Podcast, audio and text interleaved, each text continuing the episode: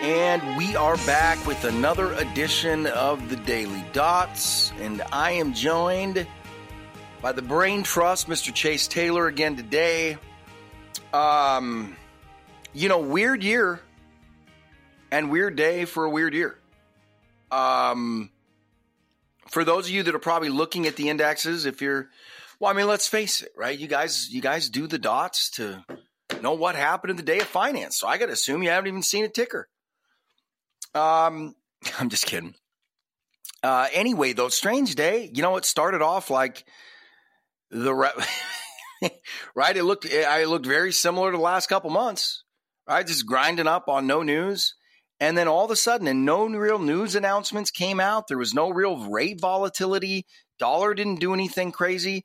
And what was it about, Chase? It was about the 10 30, 11 mark, 11, 11 p.m. mark on the day, somewhere right. I was I was recording an interview with Demetri Kofinas um, for our end of the year special on the show. So I wasn't even watching the tape. I got off the interview and looked at it and I was like, oh, geez, the Qs are down almost 2%. What? Uh, when did it start, Chase? When, when did that kick off? And, and the eleven o'clock hour. Yeah. Um, the other interesting thing I out west that is. Yeah, you don't want to make too much of it, you know, because it's one day.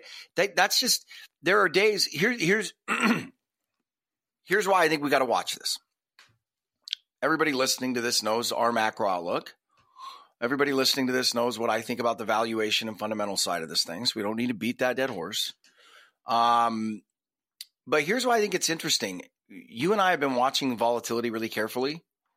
Um, a big sign for me in the past. It hasn't worked every time, but it's been remarkably it's been remarkably consistent.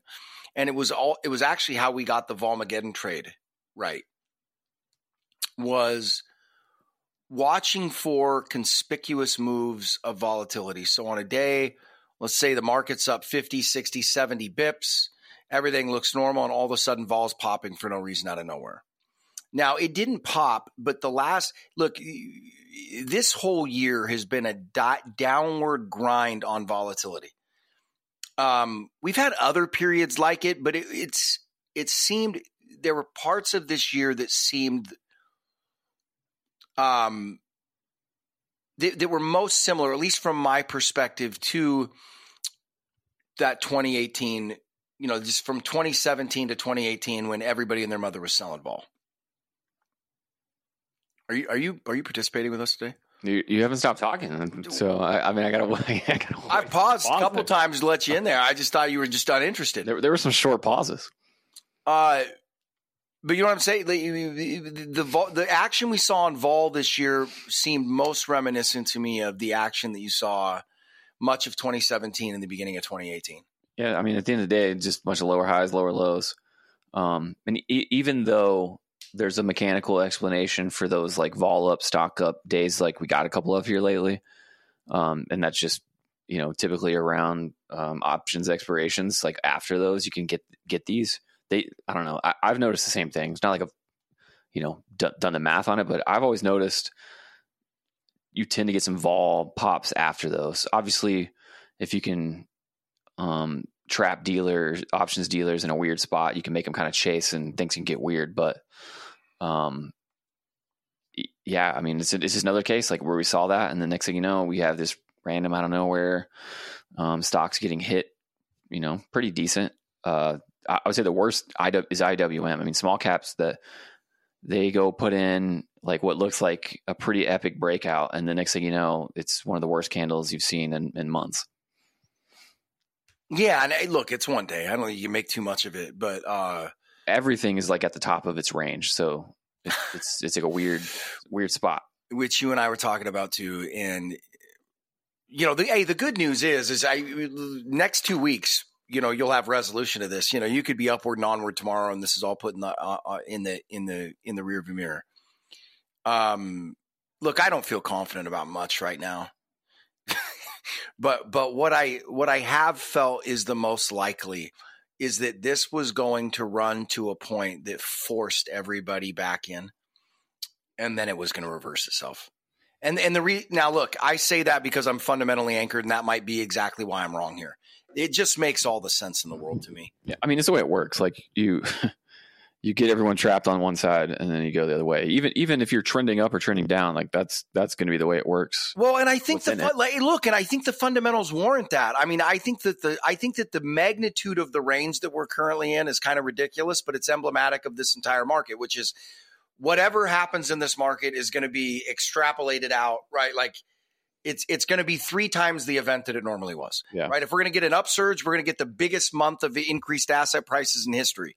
Right. If we get a downsurge, we're going to have the fastest five week decline in history. Right. It's everything is on steroids, moving twice as fast. So maybe that explains the wideness of the range. But but know, and and this is the other thing I want to be careful about because anytime a take on markets is intellectually attractive, right? It's it, run, run, run the other way. But but why it's interesting to me right here is because I, I, when I when you look at the economics, I have a bearish tint to it. I still believe that we're going into a recession with a big caveat being the government spending side of it and all that kind of stuff. But when you look at the economic data, when you look at where we're at, being range bound actually makes sense to me. Yeah, I, and the, we were talking, we were looking at the the small cap chart earlier. It's a perfect encapsulation of this. You, all you've done is go sideways for two years in a big range. Yep, and like I mean, perfectly like like a genuine rectangle. Um, and this could just be more of that, where in like in the last two years, everyone's been really right and really wrong. You know, it, it, if you kept the same like basic view, one year you were a genius and one year you were an idiot, and that that goes for both sides of the camp. Like people that stayed bullish in 22, you know, all the people that had to like write down all their tech stocks and their private equity stuff, and you know, you had growth growth focused hedge funds blowing up, and then this year is like the exact opposite, where if you weren't like Chase Coleman chasing the big tech, like you got smoked. Um, yeah. He, so like the, he, the biggest idiots were the biggest winners this year, old, old and or, vice versa. Old Chasey boy paid a pretty good price for that good year, though. Yeah. Wasn't he? Wasn't he down seventy last year? It was something. It was big. It was like over forty. It was definitely reaching in that range of like you shouldn't do that. no, no. I know for a fact he had a he had one fund. He had one fund down. It was either sixty seven or seventy on the money last year. That's a lot. That's too much. well, what he did is he just bought ARK and levered it up 2x last year. I'm joking. I'm joking. Yeah, he was um, even a lot of big tech stuff, but like his private stuff that he didn't even fully mark down in reality. Like, because he marked that, that stuff down like 25%, I want to say it was, uh-huh. even though listed stuff was down more than that. It's like, uh, come on, man. Yeah, no, no, no. And then they and then they tried to offload a bunch of it. Then he was selling it. Yeah, it was no bid, and it was just like they couldn't. They couldn't. Is Black? Speaking of which, have we heard any news on is BlackRock gonna is are they going through with the release of their private equity ETF? I I don't know, but that was the funniest one to me. That was the funniest one to me. In 2023, they're all moving to to like pushing that stuff to the to the public though for sure. Rates go through the roof, right? Delinquencies start climbing, and that's when we're going to democratize private equity. I like I just couldn't think of the more more Wall Street thing. Yeah, it's true. Right? We're, we're, now now we're gonna give you a bite at the apple. No, you're exit liquidity, guys. That's what you are. I remember the the the, the person, one of the people in charge of the, the private private credit fund they were they were going to release to the public was saying basically like, well, I mean, it's not cash, but like it's pretty close. Talking about like on a risk level, and I'm just like, oh wow, okay. Talking about corporate debt. Talking about yeah, private credit, which is often you know, if it's structured right, it can be a truly wonderful investment of clearly. Um, if you're like a, a bank that is a better underwriter than a bank, which a lot of times private, private, private credit can be, but knowing what a lot of these people have been buying lately with the, the bad, you know, underperforming uh, auto loans to, to Zoomers and stuff like that. If you no, thank you. The problems are even more pernicious than that. If you go, but if especially if you're looking at private equity debt, right? Um, the problem started way before rates went up. You know, for years, you were sitting there looking at these deals where these guys are sitting there going, you know, looking at the companies and the companies are like, hey, we need more money. Private equity firms are like, well, you're not getting it. And they're like, well, great, then we're going to default on the debt that you right. already. And they're like, hold on a second, we'll get you some more. Right. So, I mean, you, you've been doing this for years. You've been stacking bad debt on bad debt where the only reason these guys were ongoing interests was because they could continually tap credit markets. That jig is up. Yeah. So it's not that you've got bad debt. You've got bad debt stacked on top of bad debt. It's like that one of that one guy was talking about turtles all the way down. Remember that? Yeah, yeah. yeah. I, you have that situation in private equity markets right now. Now, again, it doesn't mean that the end, the, the outcome is certain, but it, it, it, it is unquestionably the state in private equity markets. If you don't believe that there are a bunch of skeletons and a bunch of landmines in private equity markets right now, oh. I have a bridge to sell you. Yeah, they just are. Do, do all of these things that we're talking about add up to a guaranteed movement one way or the other on the overall market? No. Uh, but it just the, the, this this whole strong smoking blowing economy thing is just complete. It's just complete nonsense. It, it it like if you're a bull here, you better be hoping for this thing to scrape along and get by without a recession because and that's the thing that's so hard for me. Like I said, that would make a lot of sense if this was the top and you stayed range bound until more of the things, you know, more, more of what's going on was more clear and more data came out. Um, the, the, but the hardest thing to wrap your mind around in this environment is not that things can get better. It's that things are going to be good enough to justify what's happened in markets, especially in the last three months. And I just, I just can't see it, man. I just can't see it. And that's why I think today is interesting. I mean, look, we, we, we don't know. A day is a day. You want to go extrapolate a day in markets, good luck, because it's not going to pay you well. But where you're falling here, you know, just go look at all of them. You can go look at the behavior, go look at all the FANG stocks. Every single day for like the last two weeks, one FANG stock in particular is getting a bigger run. It's like they're pushing it for a breakout and it doesn't quite get there. Then the next day they try the other one. It just, God, it just feels like a tired market to me. And I just, and I continue to believe that the fundamentals are not supporting it. Then you saw more news out. Was it, was it today or yesterday? Uh, who released earnings? Oh, FedEx. Yeah. FedEx is a pretty good economic proxy. And remember, exactly. the, with the run up you've seen in multiples this year, you're not pricing a no recession, right? You're pricing nirvana. Yeah. Well, look, if that's happening, you shouldn't see FedEx lowering their revenue outlook for next year. Right? I mean, just no, I mean, if the consumer is going to be hot and everything like that, why would? Well, it, it, especially nowadays, I think you can make an argument that FedEx and UPS are better economic proxies than they were 20 years ago, due to online retail. Yeah, exactly. It. I mean, they, they literally are, right? I mean, they're they're like they're like the modern day, uh, you know, shopping cart. You know what I mean? Like, I don't know if that's the right analogy, like modern day bag boy or whatever, but I mean, if you want to get a good pulse of the economy, go look at freight loads and freight expenses of FedEx and UPS. I mean, they give you a pretty good idea. And when they're sitting up there saying, and I look, I we haven't heard UPS yet, but I can guarantee a UPS. Oh, I shouldn't say guarantee. I will be shocked if UPS tells a decidedly different story than than than FedEx does. Right. It's just bizarre. You you I, I've said it enough. Isn't it odd to you and you and I have talked about this in, off air, obviously, but just to get your opinion on air, I think anything can happen, man. Like like I said, I've felt over and over. I've got my view. I've expressed my view. I am not uh, married to it at all because I think the thing that I am the most sure of right now is that there is a load of uncertainty. I still believe you cannot hike rates like this in an environment like this without getting a recession, regardless of government spending. But strong beliefs loosely held the, the oddest thing to me, and I'd like to hear your thoughts on this. The oddest thing to me is how I don't think markets are lined up for something that I disagree with. I, I I struggle to find any economic anchoring to justify what markets have done, especially the last half of this year. I, I mean, just, I mean, there is none, but it it just goes back to the the the rise of the machines. You know, as we yeah. talked about, it it really is just the. I, I obviously we've talked about all the all the feedback loops and the way this thing feeds on itself, and the fact that you have the the prime mover and and and uh, passive flows. I think I think now we just get like a snowball that goes like down the mountain and then goes up the mountain and then back.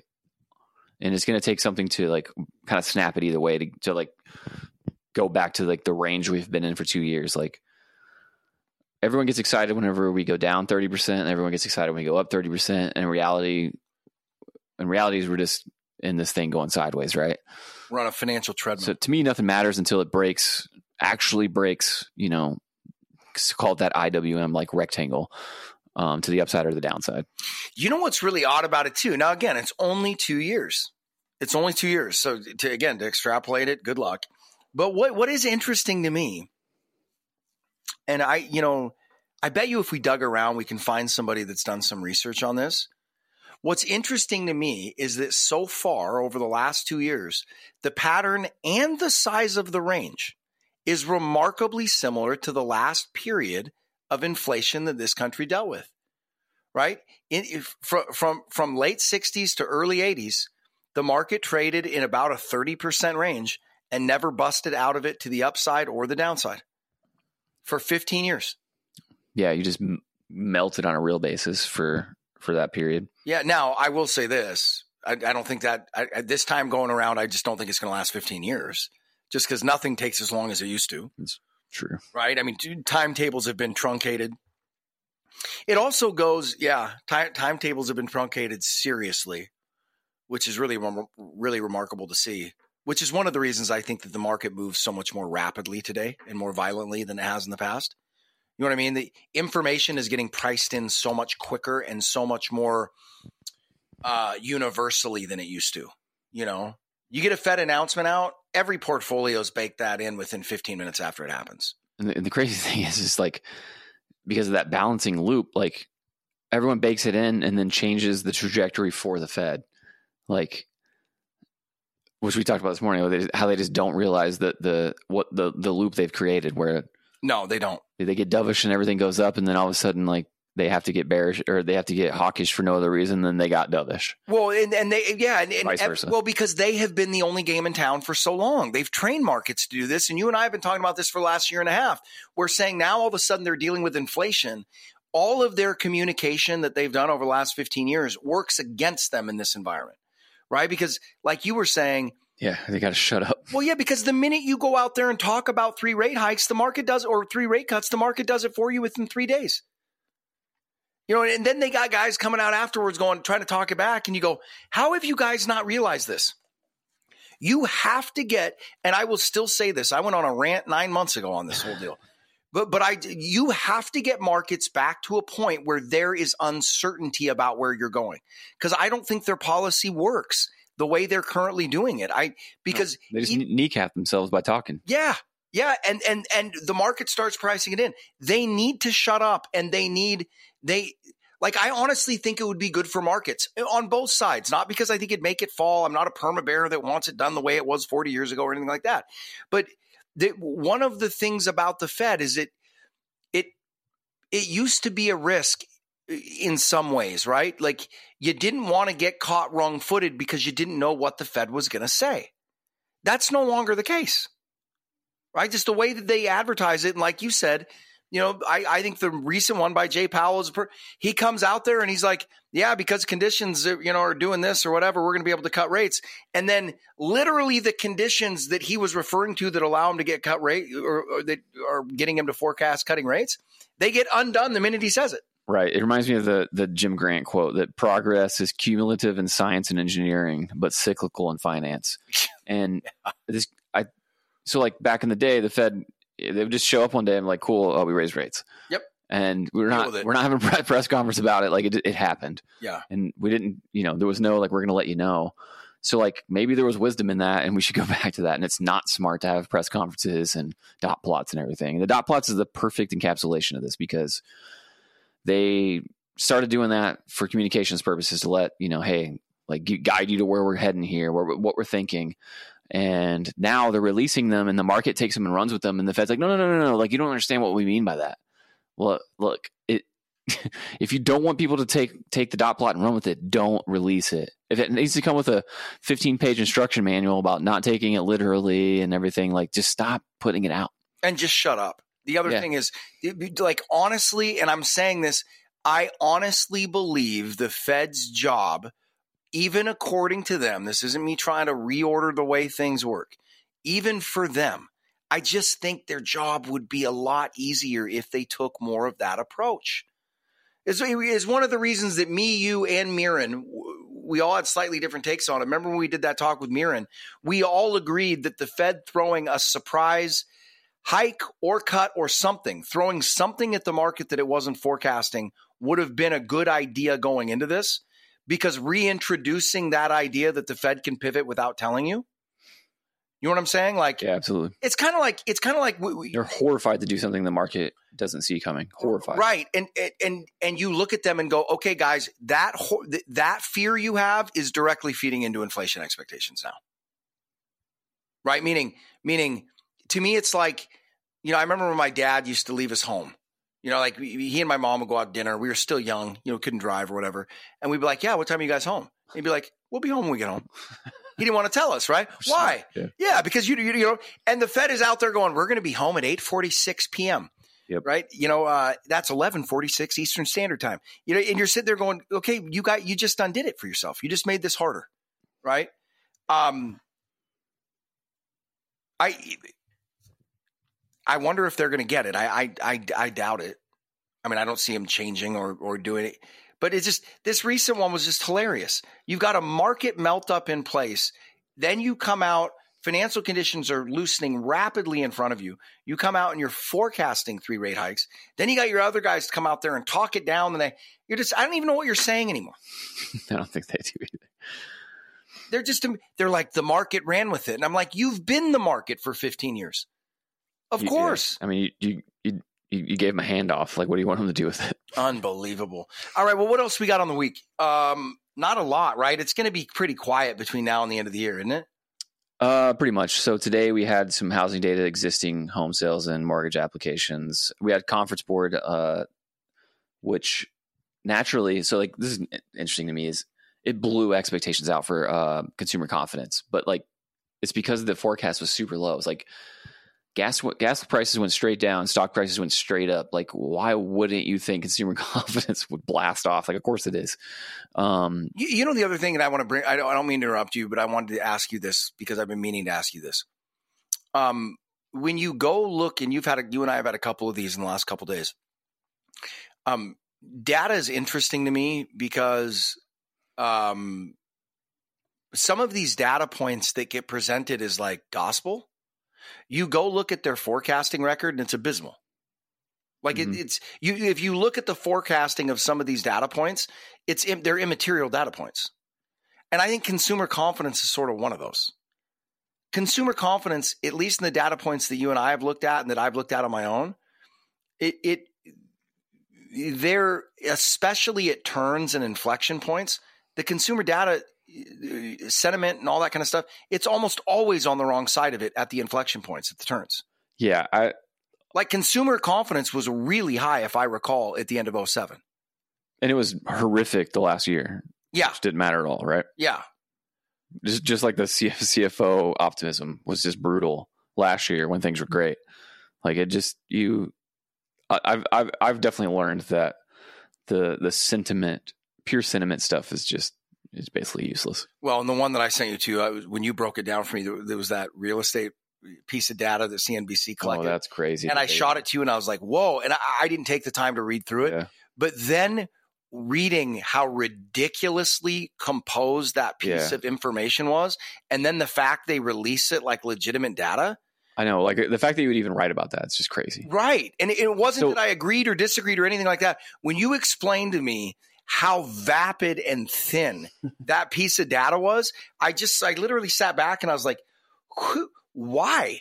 Whose job is it to compile this? This is meaningless. Yeah. So, so, so to catch people up on this, it, it was a, a holiday spending and the headline, and they put the headline out, even though they're the ones that did this awful data collection. Um, about like 30%, like the people were going to spend 30% more over the holidays this year. And I'm like, that was the headline. A no, because we already know we already have we have enough data to know that's not even true, right? Right. But then you look at it, so that like, we asked a thousand people, um, and eighteen percent said they were planning on spending thirty percent. Eighteen, no, eight, no, no, no, not even that. It's not even that good. Eighteen percent said they were going to increase spending year over year, and out of that eighteen percent, a few of them were going to increase spending by like a boatload. So it skewed the data to make it look like, oh well, of all these people, they're doing, you know, 30%. Like actually 18% of people increasing spending. That's, that's a horrifying sign. Yeah. Like I, sure, I, if someone's buying their their neighbor a yacht for Christmas, like yeah, you just messed up the data. Well, and if I'm living on the wrong street, if that's the case, because they could buy it for me. But uh, speaking of the Chrysler's buildings for sale, if you're interested in getting me a present for Christmas, is it? Yeah, I just saw that yesterday. It's my favorite building in New York. Well, new Bulwark Capital headquarters. There you go. Yeah. The Smith Tower was for sale too here there in Seattle, so that'll do. This is a consolation. Well, I mean, we need to be bi-coastal. There you go. You know? Um, yeah. Imagine filling out the credit report for that. Well, we're kind of big deal, man. It's about 800 million. We're going to take down the Chrysler building for you guys. we're here to save the economy. We're trying to do our part to stem uh, commercial office space uh, foreclosures here and delinquencies. Not all heroes wear capes. That's right. Yeah, some of us wear polo shirts and vests, man. No vests here though. Have you noticed that we? I've never done a bulwark vest. Yeah, I have. Yeah, I'm never going to do that. We, we, do have one vest guy in the office. I've noticed though. Will... Well, and he's one of the reasons I'm never doing a vest. so just just letting you know that. Anyway, all right, guys. Um, yeah. So strange day. Let's not make too much of it, but just interesting the veracity in which it pulled back. Uh, also, also the pop and vol. Also where it happened. Right. Like just you know it, it's completely anecdotal, but coming into this year. Or you know, really into this cycle at the end of 2021, I go back to that letter I wrote to our clients, and I said, "Listen, I do think this cycle is peaked. I think that we're moving into a bear market, but I think it's going to stretch every bit of our resolve. I think it's going to press every extreme it possibly can. If this was indeed, if now, like I said, I think the nice thing is we'll probably know within the next two weeks. Uh, if this was a top, it was one of those classic uh, catch, you know, ultimate bear bull traps. Um, or maybe it keeps running again. I don't know. Just, I, I will say this today felt like a glitch in the matrix.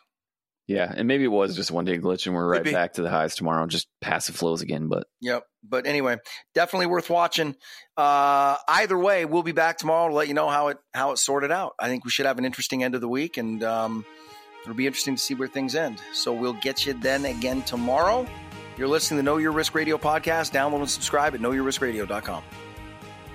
The opinions expressed in this program are for general informational purposes only and are not intended to provide specific advice or recommendations for any individual or on any specific security. It is only intended to provide education about the financial industry. To determine which investments may be appropriate for you, consult your financial advisor prior to investing. Any past performance discussed during this program is no guarantee of future results. Any indices referenced for comparison are unmanaged and cannot be invested into directly. As always, please remember investing involves risk and possible loss of principal capital. Please seek advice from a licensed professional. Investment advice cannot be given without a client service agreement. Bulwark Capital Management is an investment advisor representative of Trek Financial, LLC, an SEC registered investment advisor.